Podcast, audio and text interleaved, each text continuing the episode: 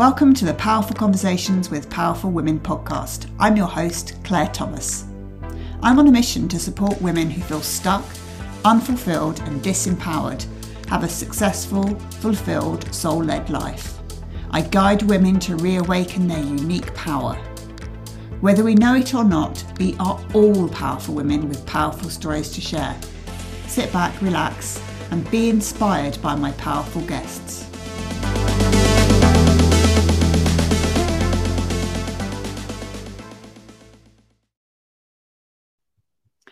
Hi, everyone, and welcome to another powerful conversation with yet another powerful woman. I'm delighted to be joined today by Bridget. Um, so, welcome, Bridget. I'm going to let you introduce yourself, um, tell us all about um, who you are, where you're from, what you do, and I look forward to having a really good conversation with you. Thank you so much, Claire. Hello, everyone. My name is Brigitte Piniewski. I'm a physician by trade. I've spent uh, many years initially in uh, family practice with obstetrics, so doing a lot of deliveries. Really thought that if we did those nine months correctly, and we would just be launching our babies off to 100 years of good health. But uh, clearly, that wasn't the case. And I hit a snag in my career that made it clear that our healthcare system is so out of date and really needs repair and redesign. And that has uh, led me more and more towards a, a tech enabled career where I'm looking at how technology can enable the smart household, the smart home, so that we as communities can co create the health intelligence we need to live by, both for ourselves and for each other. And so I recently wrote a book called uh, Wealthcare Demystifying Web3 and the Rise of Personal Data Economies. And that uh, work has put me um, in contact with Claire. So I'm excited to be here today. Yeah, thank you. And I know that when we spoke before, there was uh, there were so many things um, to talk about, and obviously, I think we're we're both passionate in making sure that we all maintain um, a good health across our our lifetime. Um, tell us a little bit about how um, the importance of um, I guess having an awareness around your health and your well-being and how that leads to wealth care, etc. Yeah, I think that uh, you know we often see technology being used for efficiencies and uh, you know cost cutting, and I think that especially in healthcare, there is a very much an imperative, a health imperative, to use technology in new ways.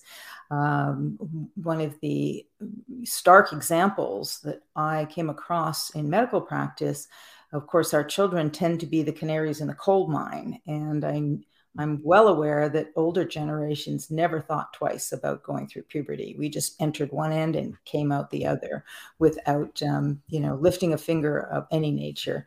And then um, what I saw, though, increasingly was younger populations have conditions altered so much on the ground that a very hormonally sensitive time like puberty can happen with a significant amount of hormonal alterations that um, are not repairable or reversible once a child passes through that phase.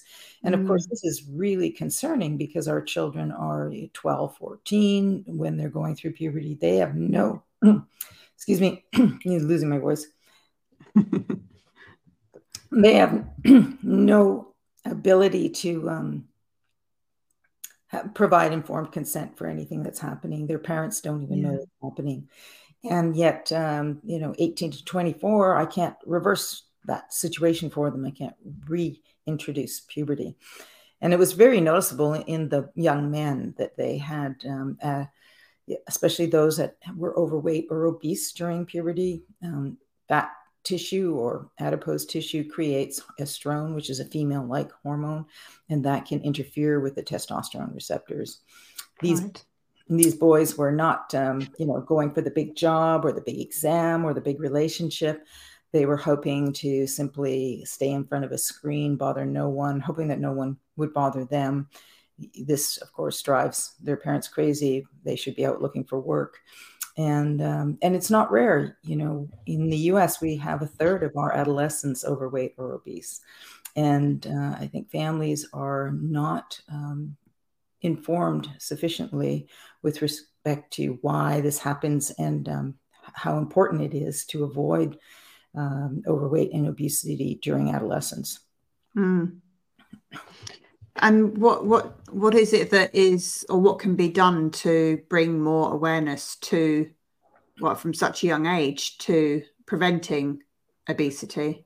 Well, I think um, we need to recognize that we, the older generations, are the last of the accidentally well. They never paid attention to their health. Mm. They sort of accidentally had sufficient um, access to farm foods to movement you know occupations were labor related. Now most of employment is knowledge work. And so we're moving a lot less uh, sleep. We have control over photo period. We can keep the lights on 24 yeah. and so we've entered a world in which no population will ever be accidentally well again. All future mm. populations especially younger and younger ones will have conditions so altered on the ground that they will need much better access to the minutia of their lives to understand if in fact they have gathered the co-occurrences that matter for them to have access to their genetic potential. Because of mm. course our genetics are not changing. That takes hundreds you know takes centuries to change our genetics. So our young kids have exactly the same gene pool that our population had but um, the gene expression, the ability to turn on and off genes, is regulated by the influences that occur on a day to day basis throughout mm. our environment. And that is what's changing so dramatically for future populations.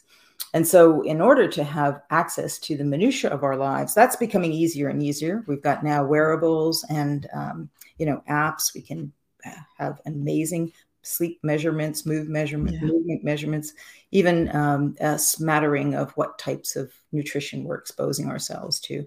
So, documenting and digitizing our health expression is becoming much more doable. I mean, we don't have to, you know, do daily life logging anymore. Representative samples are sufficient. We can use AI and other tools to fill in those gaps. And, and, so we're walking into a world where we would need to digitize our physical health expression such that it would be explorable by AI tools in such a way that it could teach us now which lanes we're swimming in in order to give us an opportunity to choose a different lane if that's what we would like.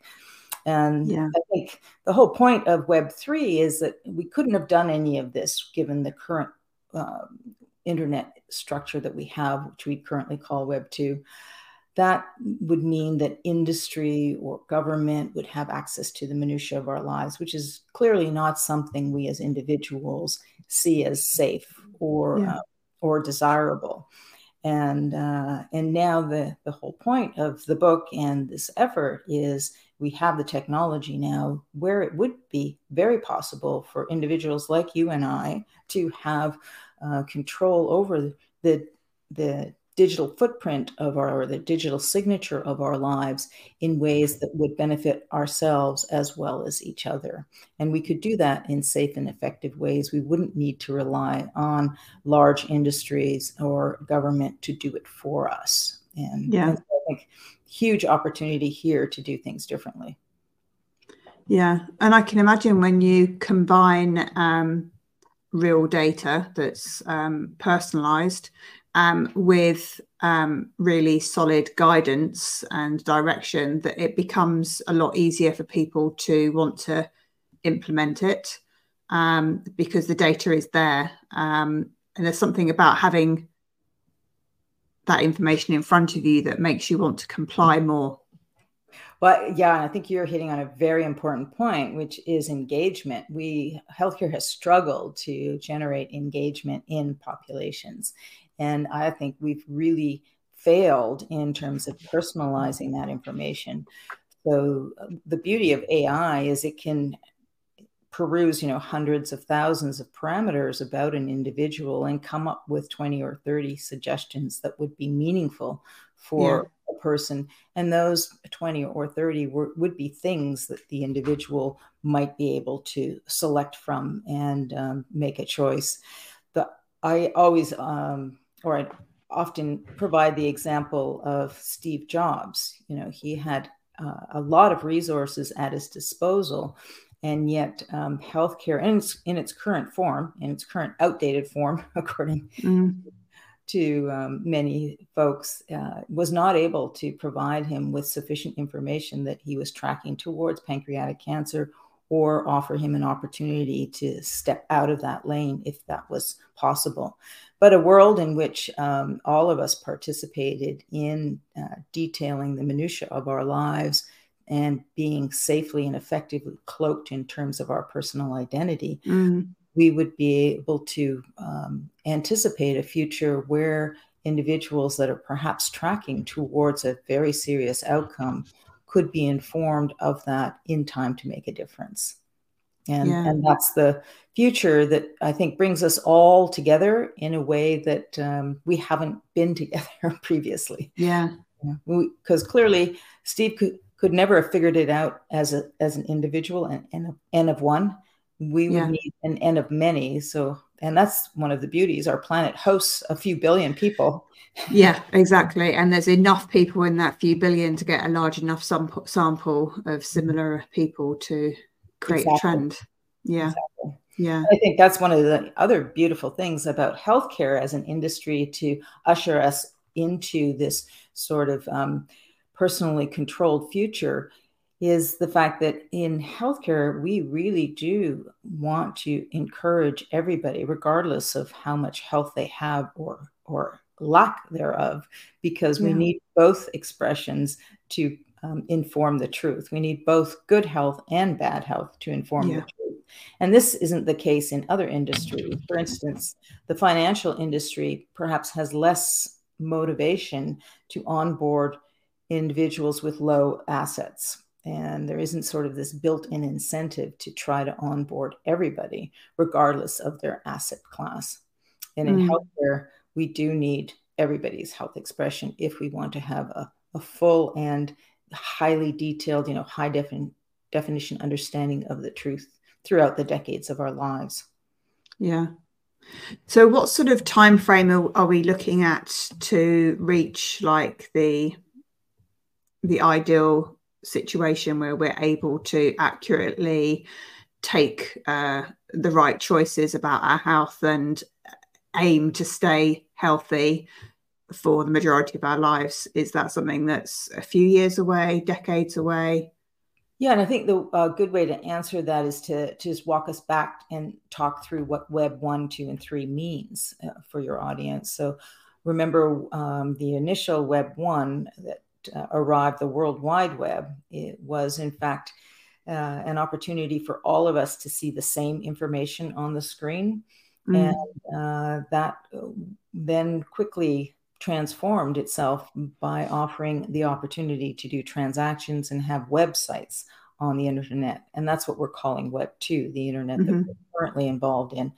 And what happened with that was rather than all of us having the same experience, suddenly companies and certain uh, small groups of people were able to exploit transactions and websites to a degree much uh, greater than the average individual could. And so you had a, a rapid widening or, or, asymmetry of power on the internet. And mm and so with Web3, the uh, it's better to think of it not as a technology, but as an ethos of using now mathematically fortified tools to bring us back to that Web 1 ethos, where each of us has an opportunity to be um, active players with respect to our own digital footprint, that we now have the opportunity to safely and securely you know, be the custodian of our mm. personal data and to,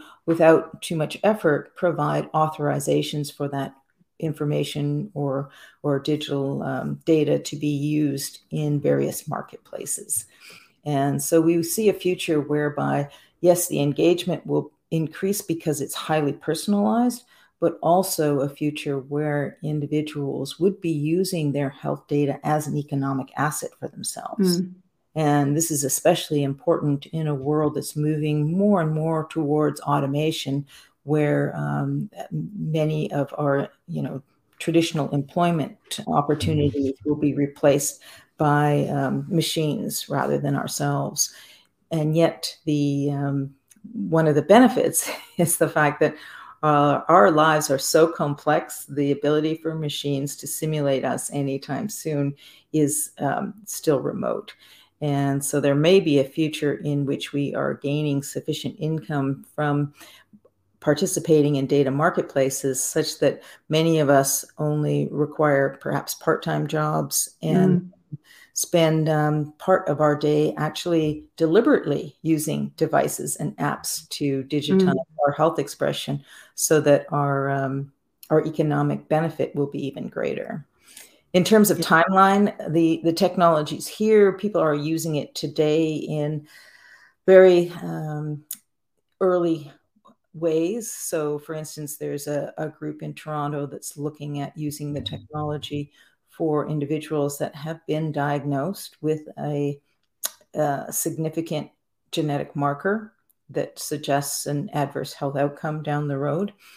But uh, of course, the even for things like breast cancer with a marker, you know, 50% of the that group will not get breast cancer. And yeah. understanding why that group didn't get breast cancer again depends on us gathering that minutia of those yeah lives to be able to uh, determine okay what are the things that really matter? How much of and how long do we need to participate in those items? And how do we actually deliberately design an opportunity for individuals even with a genetic marker to just completely bypass that as a the health outcome down the road? So yeah. we're seeing it used in those places. I think the um, the onboarding, uh, you know, having to have a wallet and participate in tokenization of the data, uh, and some of the other mathematically fortified tools that we're using in Web3 are still a bit cumbersome for the average individual. And so we'll see some improvement there. But mm. I think mm. what we're going to find very quickly is, um, is that this becomes the norm, that people expect to digitize the minutia of their lives. They expect yeah. to not um, have what we have now, which is recall. I mean, we go through hundreds of transactions in a year, and um, you know, you ask an individual what cream did they use for that rash two years ago? They have no recall. No. They don't know what they were prescribed, etc. But uh, yeah. uh, what I what I talk about in the book is this three zone model, where the the base zone is home base, where uh, is basically a safe place for you and I to dump our transactions. That means that anytime you have a question that you say, hey, what was that cream I used two years ago? You just query your home base AI. And that mm. means that anything that you've ever been prescribed or any visit you've ever had, whatever you've dumped in your home base is mm. always infinitely, absolutely correctly available to you when you ask for wow. it. Wow. Yeah.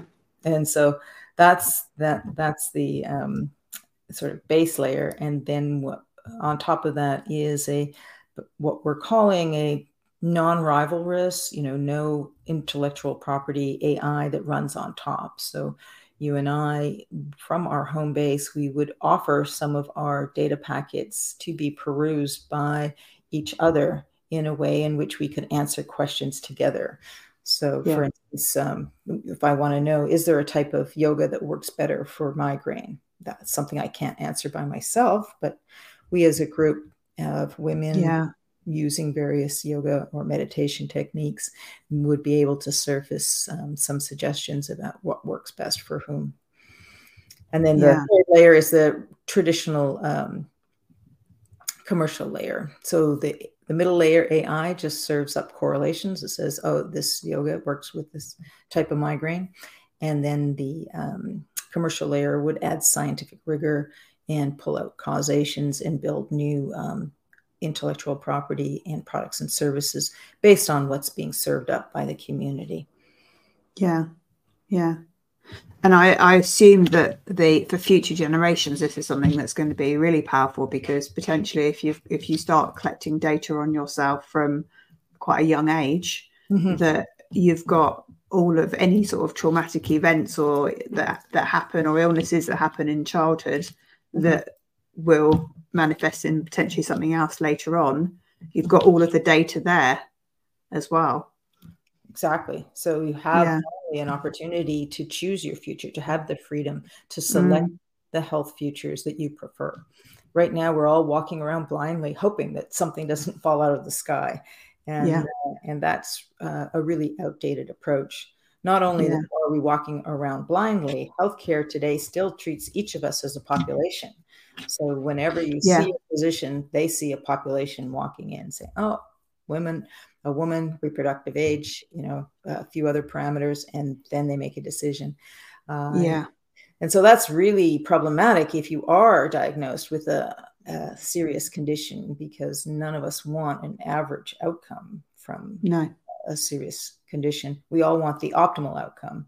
But yeah. in order to understand how to achieve optimal, again, we would need to have access to those individuals that achieved optimal. What was what were the um, co-occurrences that allowed them to achieve optimal and this is something that um, is not available in the current healthcare system we, have yeah. we have data records in healthcare but those data records are disease management they do mm. not contain the minutia of our lives that will yeah. separate us from those that achieve average and those that achieve optimal outcomes so how do you get around kind of like the in my head I've got like a chicken and egg type thing going on here is that you could there's still like you could say there's billions of dollars or pounds that need to still be invested into healthcare to make what we've got better. But mm-hmm. at the same time it's like you, you need all of this could prevent the what what we're having to invest into as well. So how do you get around that chicken and egg problem yeah, no, that's a really good question. And interestingly, uh, I think most of historical approaches have tried to tackle healthcare straight on. And I think that um, we've already got an example with Bitcoin uh, how we should be doing things differently. Bitcoin did nothing to the financial system, it just showed mm-hmm. up alongside. And so I see this model being the same as a model that just does nothing to the current healthcare system, leave the efforts that are underway there alone. And um, but in the meantime, now there is this very safe, very effective place for you just to dump everything. And mm. Maybe initially we all just are so uh, find it so irresistible to have a safe place to dump things because then we won't forget anything because we know yeah we're going to forget yeah. at least 99% of what happened to us in the last decade and there's no way we you know who knows what they ate last week on tuesday there's never going to be yeah.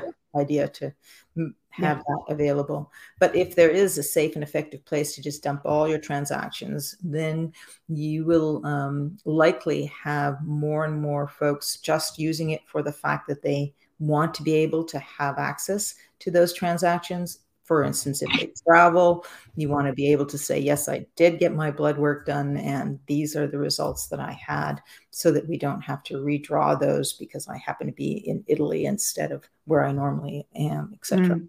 So, um, starting to use it just as a convenience tool, and then, like you say, with a chicken and egg, as that that corpus of uh, data under con- the control of individuals grow, then uh, individuals can begin to self organize according to the things that they would like to have answered.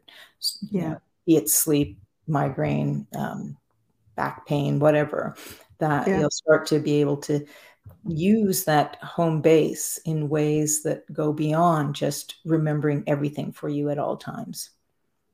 Yeah, I find it really, really, really exciting. Actually, I can see so so much, so much potential um, and it as hard as it sounds to get it all up and running it seems a whole lot easier than dealing with everything that's already there and trying to make that better mm-hmm. um, so, yeah anybody who's yeah. ever moved or or you know had yeah multiple kids to look after uh, there's just way too many moving parts for yeah. us to use with our current tools and so I think that's the beauty of AI and the fact that more and more people are using AI themselves, asking questions today in ways they wouldn't have been able to previously. That that'll yeah. become the new norm. People will be expecting to yeah. have a safe place for all their stuff that is blocked off from industry or government access where they can be um, very reassured that everything in there is true because they put it in there at the mm. time it happened. Yeah. And that everything is verified as um, basically belonging and uh, having occurred to themselves. Yeah. I've still got this image in my head of going to my local GP and seeing um, behind the reception, there's just this wall of patient records that look like they've been there since since time started mm-hmm. and just thinking gosh not even that's online at the moment um, mm-hmm. but anyway that's yeah. that's the scary um, place that we were were in and sometimes we're still there which is like yeah. i said so outdated. And um, yeah. we have new tools now to make it much easier for us to manage yeah. the of our lives and i think we can do it safely and effectively. And then that will open up massive amount of opportunity that isn't available today. We we are all still on standby waiting to be told. Yeah. Yeah. When, when we should screen for something or when uh, we need to come in for something but uh, we would be looking you know at a future where the the group would teach us what's reachable and when things should happen that are specific yeah. to us as individuals mm-hmm. So, what would be, um, I guess, to wrap up your top tip for somebody today if they were to choose a particular type of, of wearable or start tracking or monitoring something just out of, even just out of their own curiosity? Mm-hmm. What would be the easiest thing for somebody to do? Well, I think um, one of the places that are is super easy is monitoring your sleep. So, for instance, uh, the Oura Ring, you just have to yeah. Uh, you just charge it a few times, you know, once a week or so. And then that it gives you a good insight into your sleep, which gives you really good insight into your daytime productivity. Yeah. What's interesting today is that all of these devices still only reflect our own data back at us. And of, of course, the future that you and I are talking about, Claire, is where we're not just looking at our own data. We have the opportunity to see our sleep data in the context of everybody else's sleep data. Yeah and it might be the group out in Sweden that is actually teaching you what seems to work best, especially through you know sleep challenging times such as travel. Yeah, yeah. and groups can self organize with the data and say I've, I've done this, this, and this, and these are the things that work really well. And you get a little bit of that with the Oura community and the Oura blogging. Um, folks get together and talk about what they've seen with respect to helping um, improve their heart rate variability. So, of course, alcohol is very much a dampener yeah. in heart rate variability. Yeah. So, um, so these types of things are are vaguely available through the current model, but I think it'll be much yeah. robust where yeah. we deliberately participate with our data with each other and have um, the ability to answer questions in really high definition. So I think that that's a great place to start. Yeah. And then um, if you have, if you're interested in, you know, all the perils of Web two and the fact that uh, you know our data is is being currently utilized in ways that we haven't approved, um, Shoshana Zuboff's book, uh, Surveillance Capitalism, is a great great resource as well. Okay, cool. Mm-hmm. Yeah, yeah, that sounds good. I and definitely I provide you some links to those. I can. That would be great if you could, and I'll put it in the notes. That would be mm-hmm. really, really, really useful, and to your book as well. Excellent. Um, yeah, and yeah, I know my my um my husband has an Oura ring, and he um he's found it very insightful in terms of his sleep, alcohol consumption, time of day he eats, all mm-hmm. of those things. It's really quite interesting. Um, and yeah, it even he can even notice now when um, he's going to be ill because of his heart rate. Um, yeah. yeah so it often knows before you know that. Yeah, yeah, yeah, exactly. Which I think is really fascinating. So, yeah, they're really good. Well, um, I will. The best way people to reach you, I'll put it in the in the show notes anyway. But what's the best way? Obviously, reading your book. Right. Uh, so via LinkedIn, uh, Brigitte yep. and uh, on on X, I guess it is. It's uh, Wealth Care Web three. So Brilliant. I'll provide you those as well super. Wonderful. Oh, I, I found it fascinating. I could talk about this topic for quite a long time because i find it very intriguing and exciting um, such dynamic industry to be in. So i really appreciate you joining me today my um, pleasure. to through that. Wonderful. Thank you very much. Bye now. Take care. Thank you for listening to this powerful conversation. Your support is greatly appreciated, so please follow the show. I'd love you to like, comment, and share this episode with anyone that would get something from listening to it. We are all powerful, so if you would like to share your story, please send me an email to claire at reachingmybest.com or click on the link in the show notes.